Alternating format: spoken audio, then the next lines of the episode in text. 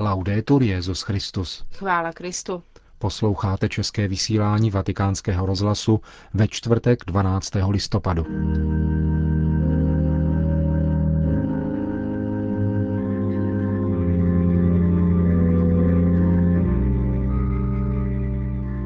Benedikt XVI. se setkal s akademickou obcí jedné z římských univerzit u příležitosti 70. výročí jejího založení. Chorvatský prezident Stjepan Mesič navštívil Benedikta XVI. V rámci rubriky O čem se mluví zavzpomínáme u příležitosti 20. výročí na význam kanonizace svaté Anešky Přemyslovny. Hezký poslech přejí Markéta Šindelářová a Milan Glázer.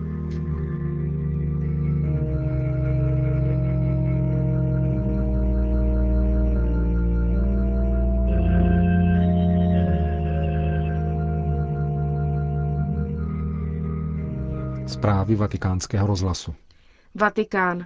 Za alarmující označil Benedikt XVI. situaci panující v oblasti výchovy a vzdělávání během setkání s profesory a studenty Svobodné univerzity nejsvětější Pany Marie na nebevzaté u příležitosti 70. výročí jejího založení.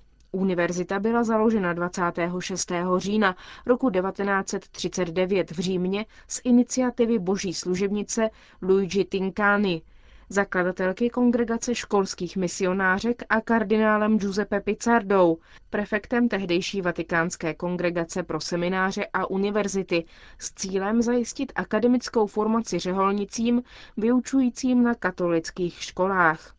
Roku 1989 přijala univerzita nynější název, stala se přístupnou také pro věřící lajky a rozšířila svoji působnost na další města, zejména na jihu Itálie. Na univerzitě studuje přibližně 9 tisíc studentů, z nich 7 tisících ve velké audienční aule Pavla VI. svatého otce s nadšením přivítalo. Katolická univerzita je povolána jednat podle křesťanské inspirace v případě jak jednotlivců, tak akademické obce jako celku, v ustavičné a prozíravé reflexi, osvěcované vírou a vědeckým bádáním, ve věrnosti křesťanskému poselství, tak jak jej prezentuje církev, s institucionálním nasazením ve službách božímu lidu a lidské rodině na její cestě k poslednímu cíli. Hluboká ekonomická krize na celém světě, řekl dále Benedikt XVI., její příčina ukázaly na nezbytnost rozhodnějšího a odvážného investování na poli vědy a výchovy. Tak lze odpovědět na početné výzvy a připravovat nová pokolení na vytváření lepší budoucnosti, Tváří v tvář probíhajících změn je stále naléhavější potřeba odvolávat se k základním hodnotám, které je třeba předávat mladým generacím jako nezbytný vzkaz, pokračoval svatý otec. Dnes, jako v minulosti, potřebuje univerzita opravdové mistry, kteří předávají spolu s vědeckými poznatky a znalostmi také seriózní metodu bádání, jakož i hluboké hodnoty a motivace. E Uprostřed roztříštěné a relativistické společnosti si vy, drazí studenti, uchovávejte stálou otevřenost mysli i srdce vůči pravdě. Věnujte se hlubokému nabývání poznatků, které vedou k integrální formaci vaší osobnosti, tříbí schopnost hledat pravdu a dobro po celý život a připravujte se stát novými tvůrci spravedlivé a solidární společnosti. Řekl Benedikt XVI. na setkání se studenty a profesory Svobodné univerzity nejsvětější Pany Marie na nebevzaté. Vatikán. Benedikt XVI. dnes dopoledne přijal na audienci chorvatského prezidenta Stěpana Mesiče. Ten se posléze setkal také s vatikánským státním sekretářem kardinálem Tarčíziem Bertónem a sekretářem pro vztahy se státy monsignorem Dominikem Mambertim. Během srdečních rozhovorů, informuje tiskové středisko svatého stolce, se pozastavili u tématu situace v regionu, hlavních výzev, které ho čekají, a faktorů, které podpoří jeho stabilitu a posílí mír. Mimo jiné byla připomenuta katolická tradice Chorvatska, starobylá a stále živá, stejně tak jako nutnost respektovat tuto identitu a konstruktivním dialogem mezi vládními autoritami, episkopátem a všemi složkami společnosti podporovat společné dobro.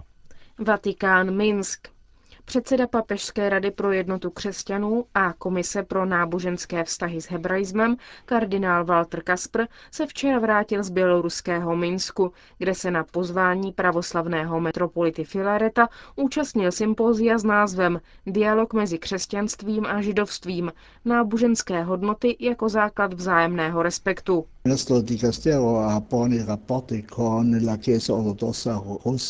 Naše rada má s ruskou pravoslavnou církví v Bělorusku a zvlášť s pravoslavným metropolitou Filaretem, jenž je velmi štědrý, otevřený a srdečný muž, velmi dobré vztahy.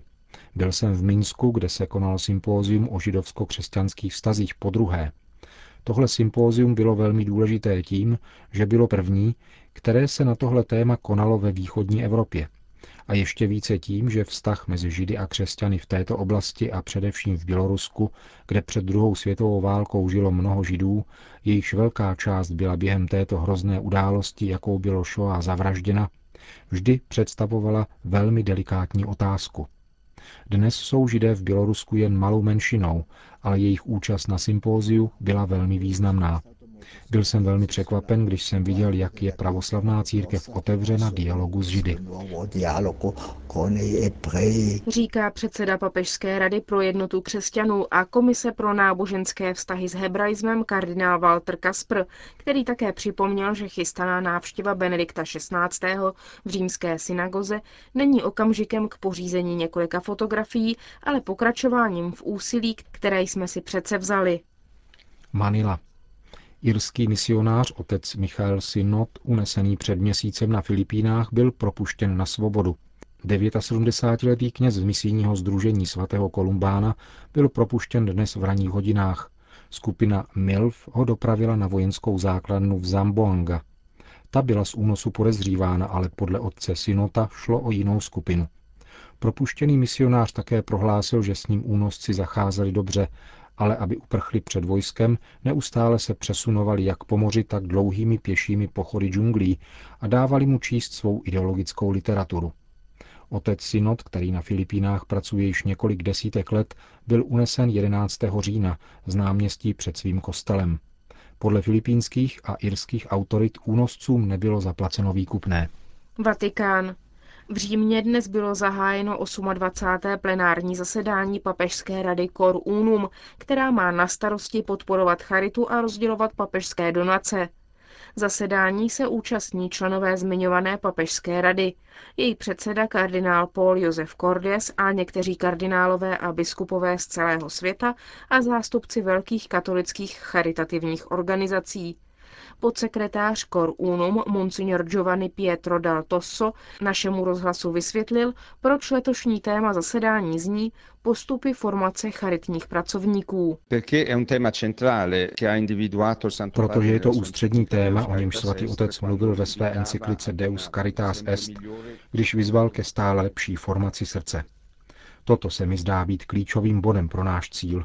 Stanovit, jaké jsou základní prvky téhle formace srdce – z tohoto důvodu jsme loňské zasedání věnovali tématu formace a letos toto téma chceme zúžit a stanovit některé zásadní prvky pro formační postupy, konkrétní prvky pro formaci těch, kdo pracují v charitativních organizacích. Konec zpráv.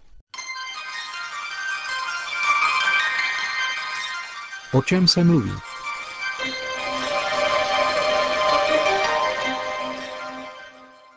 Před 20 lety byla svatořečena Aneška Přemyslovna a pár dnů poté se nad zeměmi koruny české rozplynula mračna ohlupující komunistické ideologie, tedy tmářství ve vlastním smyslu slova. Je příznačné, že se tak stalo v podivuhodné návaznosti na svatořečení královské dcery, která svůj život zasvětila službě nikoli proletariátu, ale chudému Kristu a těm nejchudším lidem, ve kterých ho křesťané přednostně spatřují. Prorocká předpověď litoměřického probošta Jana Papouška z roku 1453, že pokojné a šťastné časy zemi české nastanou, když obyvatelé tělo blahoslavené Anešky najdou, je méně důležitá než právě tento fakt.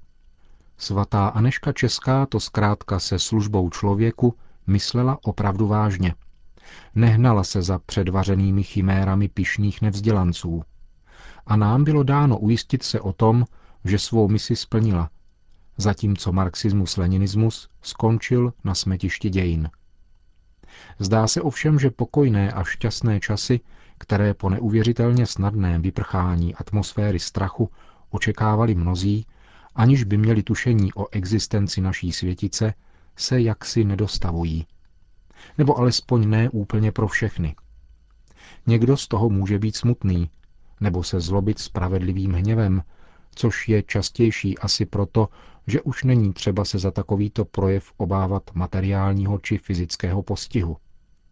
Avšak přece jen rozšířenějším pocitem, alespoň u pamětníků, je možná určité rozčarování, pramenící z toho, že už není tolik zřejmé, po čem toužit. Je to ovšem způsobeno ochladnutím touhy a nikoli absencí jejího cíle, na který kanonizace jako taková především ukazuje. Zhroucení socialismu zkrátka nebyla parůzie, tedy konečný příchod nebeského království.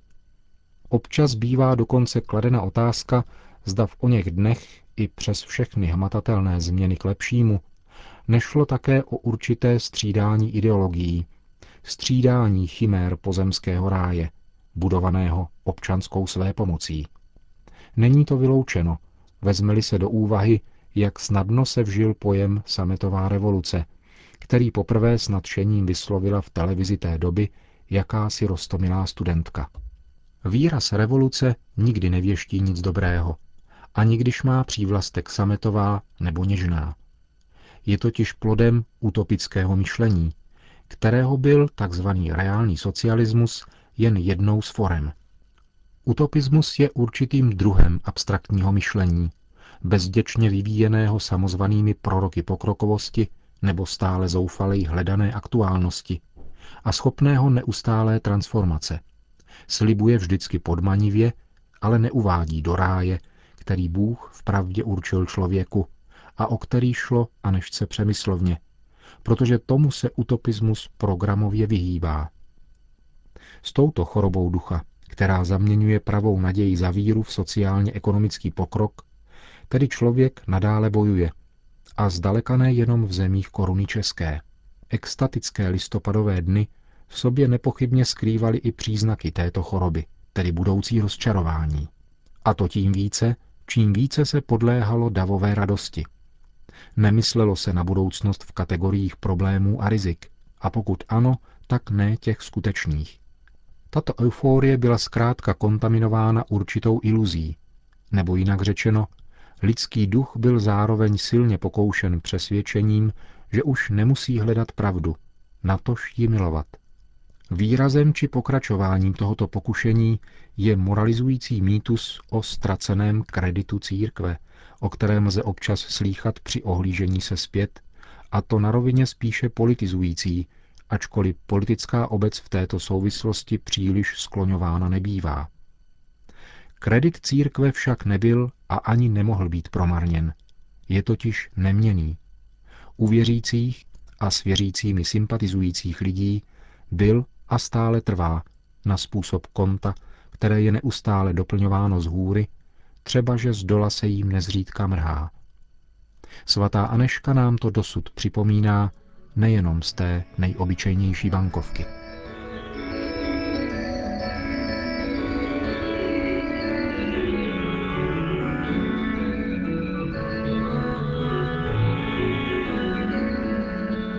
Končíme české vysílání vatikánského rozhlasu. Chvála Kristu. Laudetur Jezus Christus.